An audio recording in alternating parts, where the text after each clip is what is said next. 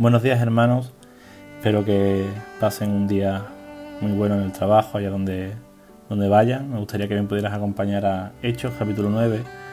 versículo 31, que nos dice que la iglesia gozó de un periodo de paz en toda Judea, Galilea y Samaria. Fueron días en que, impulsada por el Espíritu Santo y plenamente fiel al Señor, iba consolidándose y extendiéndose cada vez más. Si vemos un poco la historia de la iglesia, nos damos cuenta que iglesia ha tenido periodos en los que ha sido perseguida, periodos en los que iglesia ha llegado a ser parte de, la religión oficial de, un imperio o de un país,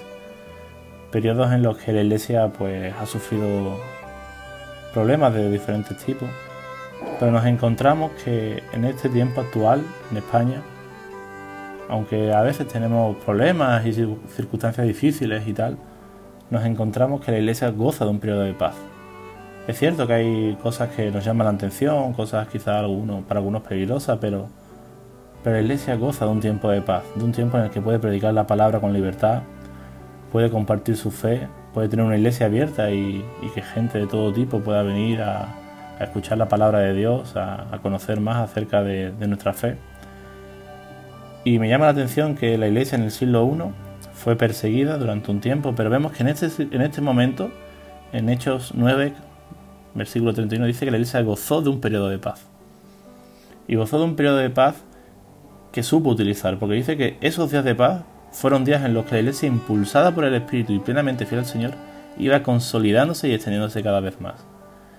Y me llama mucho la atención que la forma en la que se consolidó y se extendieron no fueron con estrategias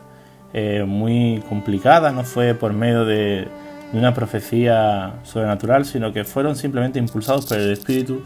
y siendo plenamente fieles al Señor. Es decir, ellos fueron conscientes de que la vida del cristiano se enfocaba en ser fiel a Jesús y dejar que el Espíritu Santo impulsara y guiara su vida. Y esto es precioso porque aquellos que son fieles al Señor, aquellos que realmente buscan de Dios, el Espíritu Santo les lleva a ser impulsados a extenderse, a mostrar el amor de Jesús a otras personas. Y creo que a veces en la iglesia estamos esperando un tiempo a lo mejor de persecución en el que de alguna manera pues la iglesia sea consciente de la realidad y, y puede que se dé el caso. Pero la realidad es que Dios a veces permite tiempos de paz que son buenos y son periodos en los que la iglesia no debe estar de brazos cruzados y, y acomodarse, sino disfrutar de este periodo de paz para continuar haciendo la misión. ¿no? Me gustaría invitarte a que en este tiempo de paz que tenemos, que no sabemos cuánto va a durar, quizás dura poco, quizás dura mucho, quizás dura toda tu vida, sea un periodo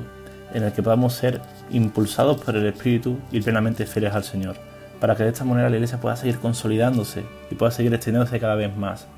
Quizás a lo mejor nos extendemos en, en otras iglesias que plantamos, quizás nos extendemos eh, por medio de, familias de la iglesia que cada día predican y, todas esas familias vienen al Señor. Quizás se consolida siendo de mayor influencia en la ciudad, no lo sé, pero somos fieles al Señor y somos una iglesia que se deja impulsar por el Espíritu. Me gustaría que en este día pudieras reflexionar sobre eso y que, y que en esta mañana tú puedas ser un agente de bendición allá donde tú estés, que el Espíritu Santo pueda llevarte, pueda guiarte allá donde tú estés y siendo fiel al Señor, mostrando a Jesús en tu vida diaria puedas permitir que la iglesia se extienda, que puedas de alguna forma ser esa gente de luz, esa gente que es sal